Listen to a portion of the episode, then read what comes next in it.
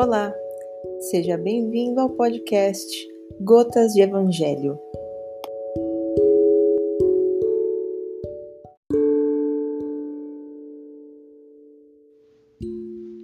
Vamos fazer a segunda parte então do capítulo 5. Cada um já deve ter feito a sua prece, colocado sua água para tomar, feito o seu momento de reflexão, de conexão com a espiritualidade. Continuando o capítulo 5. Os sofrimentos por causas anteriores são frequentemente como os das faltas atuais, a consequência natural da falta cometida. Quer dizer, por uma justiça distributiva rigorosa, o homem suporta o que fez os outros suportarem. Se foi duro e desumano, ele poderá ser, a seu turno, tratado duramente e com desumanidade.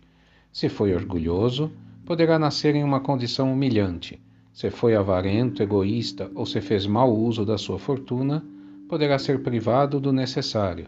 Se foi mau filho, poderá sofrer com os próprios filhos, etc.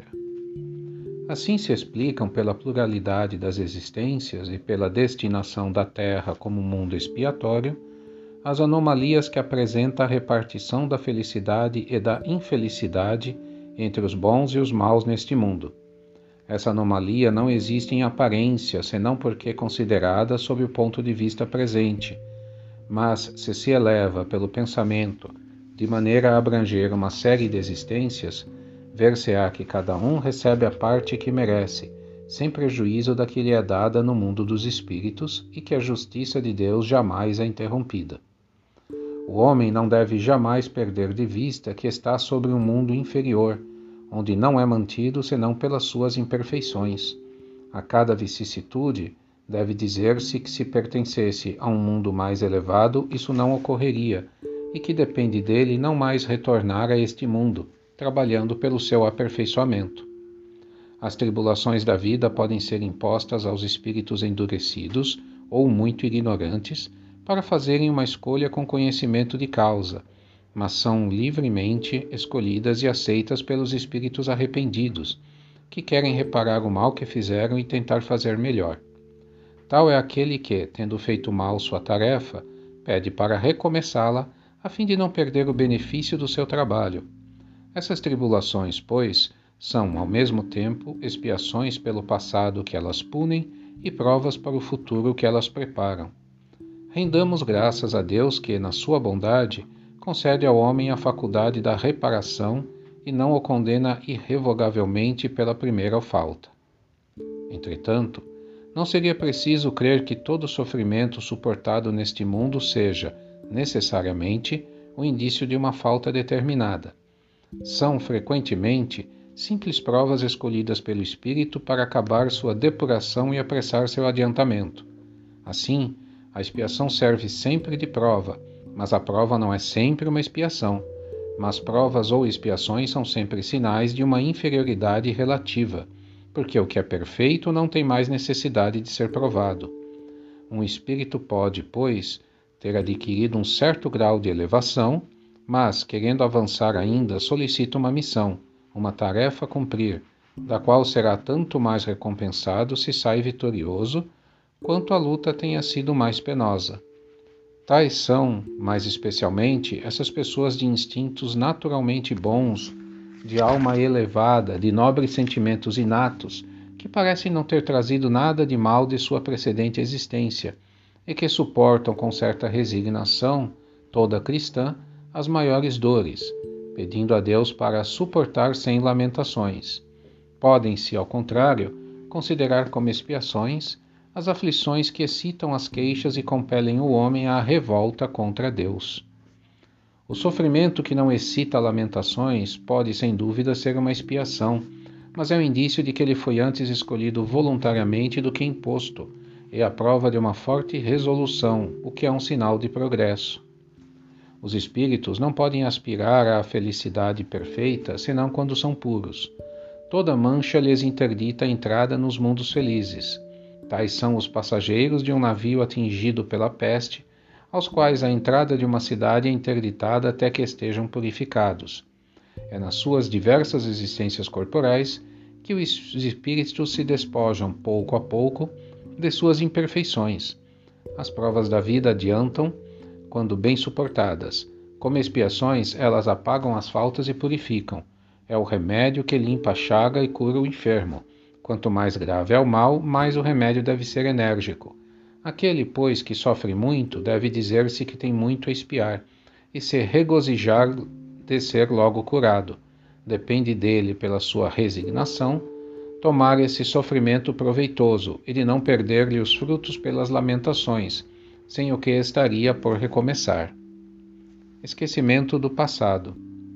É em vão que se objeta o esquecimento como um obstáculo no sentido de que se possa aproveitar a experiência das existências anteriores. Se Deus julgou conveniente lançar um véu sobre o passado, é porque isso devia ser útil.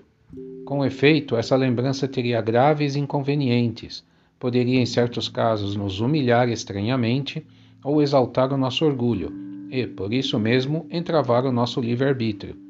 Em todos os casos, traria uma perturbação inevitável nas relações sociais. O espírito renasce frequentemente no mesmo meio em que viveu e se acha em relação com as mesmas pessoas, a fim de reparar o mal que lhes fez.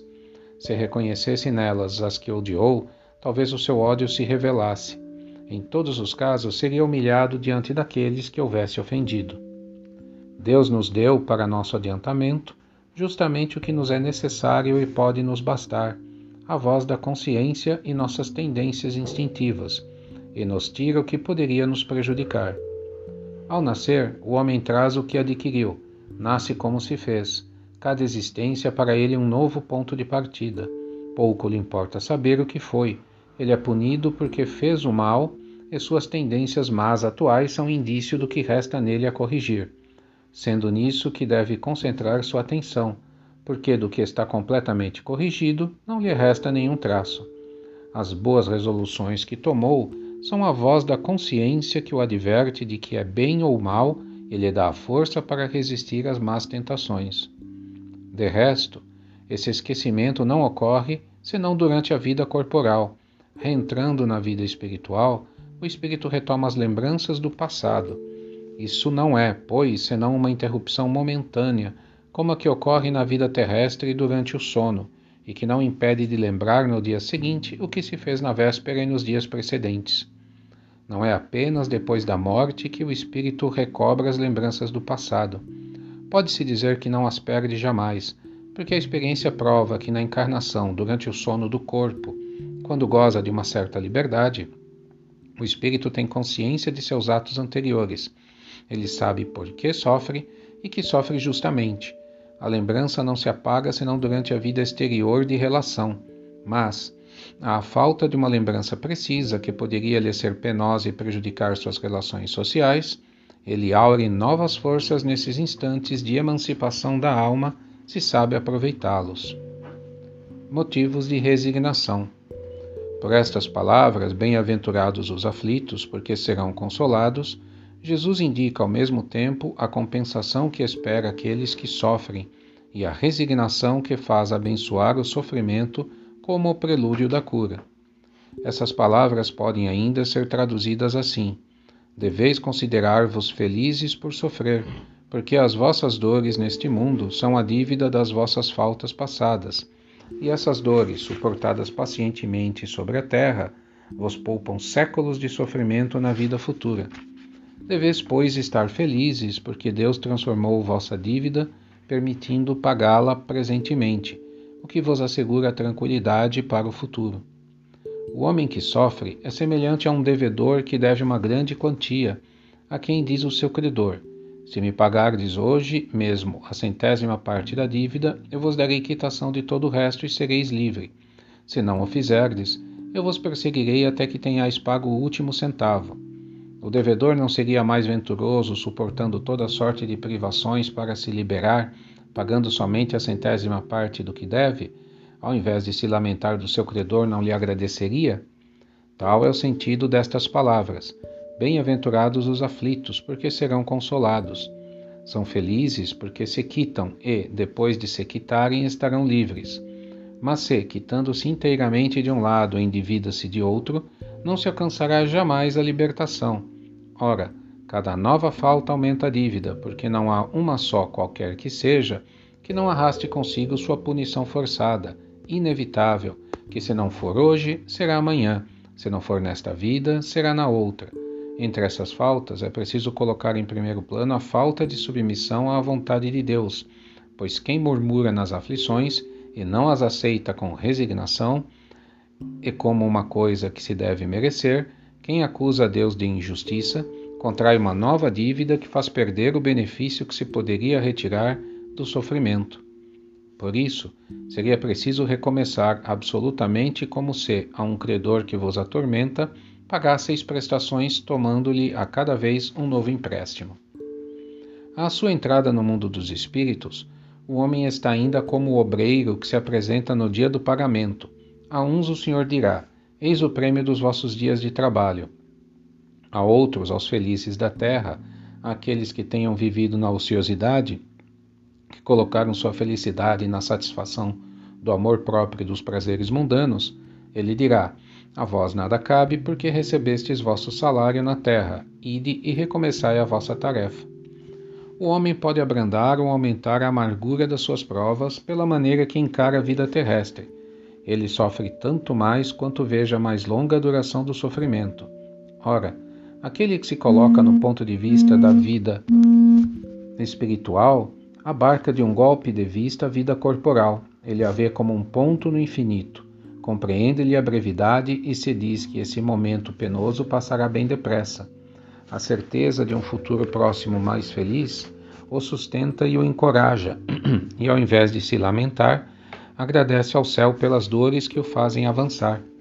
Para aquele, ao contrário, que não vê senão a vida corporal, esta lhe parece interminável e a dor pesa sobre ele com todo o seu peso. O resultado dessa maneira de encarar a vida é diminuir a importância das coisas deste mundo, de levar o homem a moderar seus desejos, a contentar-se com sua posição sem invejar a dos outros, de atenuar a impressão moral dos reveses e das decepções que experimenta. Ele aure nisso uma calma e uma resignação tão úteis à saúde do corpo como à da alma, ao passo que pela inveja, ciúme e ambição se tortura voluntariamente e aumenta assim as misérias e as angústias de sua curta existência. Vamos fazer uma pausa então, terminando a segunda parte do capítulo 5, que ainda continuará nas próximas semanas. Lembrando que hoje então fizemos uma reflexão sobre a sequência de existências, sobre a causa das aflições que ou estão nessa vida ou estão na vida passada mas que mostram um sistema inteligente, um sistema justo. E se cremos no Pai Maior, na sua perfeição, cremos que é um sistema justo, um sistema onde o que é esperado de nós é que nos melhoremos, nos conheçamos internamente para nos melhorar, que possamos praticar ações que não carreguem a nossa conta, usar a regra, uma regra simples e não fazer a ninguém o que não quer que façam a nós se aplicarmos apenas essa regra, muito será economizado de aprendizado, de retrabalhos. Foi discutido um pouco também o esquecimento do passado, porque aprendemos que muitas pessoas que podem estar ao nosso lado, os dois para resgatar situações anteriores, se lembrássemos do que ocorreu, poderíamos perder grandes oportunidades de aprendizado. E teremos a grande satisfação de, ao voltar para a pátria espiritual, observar que tivemos bons aprendizados e aproveitamos as chances que tivemos. Esta talvez seja a grande recompensa dos nossos dias. Então, vamos trabalhar para melhorar, reconhecer que os desafios são verdadeiras aulas, verdadeiras, verdadeiros aprendizados e não nos revoltar contra a vida, mas tentar levá-la da melhor maneira. A vida é uma dádiva e o que é esperado de nós é que possamos reconhecê-la, aproveitá-la, desfrutá-la ao máximo, sempre com respeito ao próximo e ao Pai. Vamos fazer uma prece final de encerramento, agradecendo. Vamos fazer a prece final de encerramento, agradecendo ao Pai pela oportunidade e a companhia de todos os irmãos que nos auxiliaram.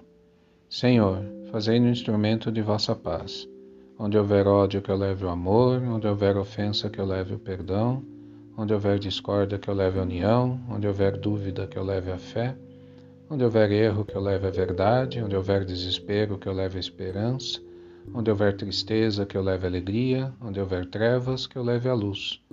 Ó Mestre, fazei que eu procure mais consolar que ser consolado, compreender que ser compreendido, amar que ser amado.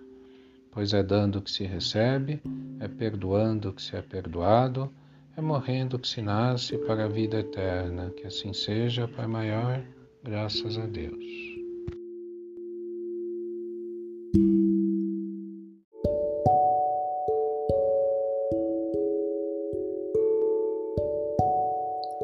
Gratidão por ter compartilhado esse momento conosco. Nos vemos no próximo episódio do podcast Gotas de Evangelho.